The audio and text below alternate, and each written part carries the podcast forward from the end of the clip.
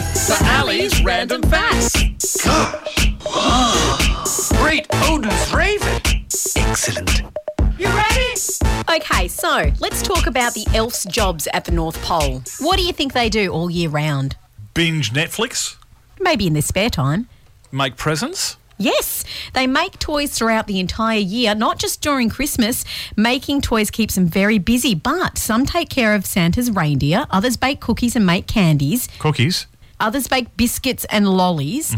There's school for elf children, so some elves are teachers, and a lot of the things they learn are classes on wrapping presents and bow making. But one of the biggest jobs at the North Pole is working in the mail department. The elves go through all Santa's letters from kids and make sure each and every one is read by Santa, and the presents are all delivered.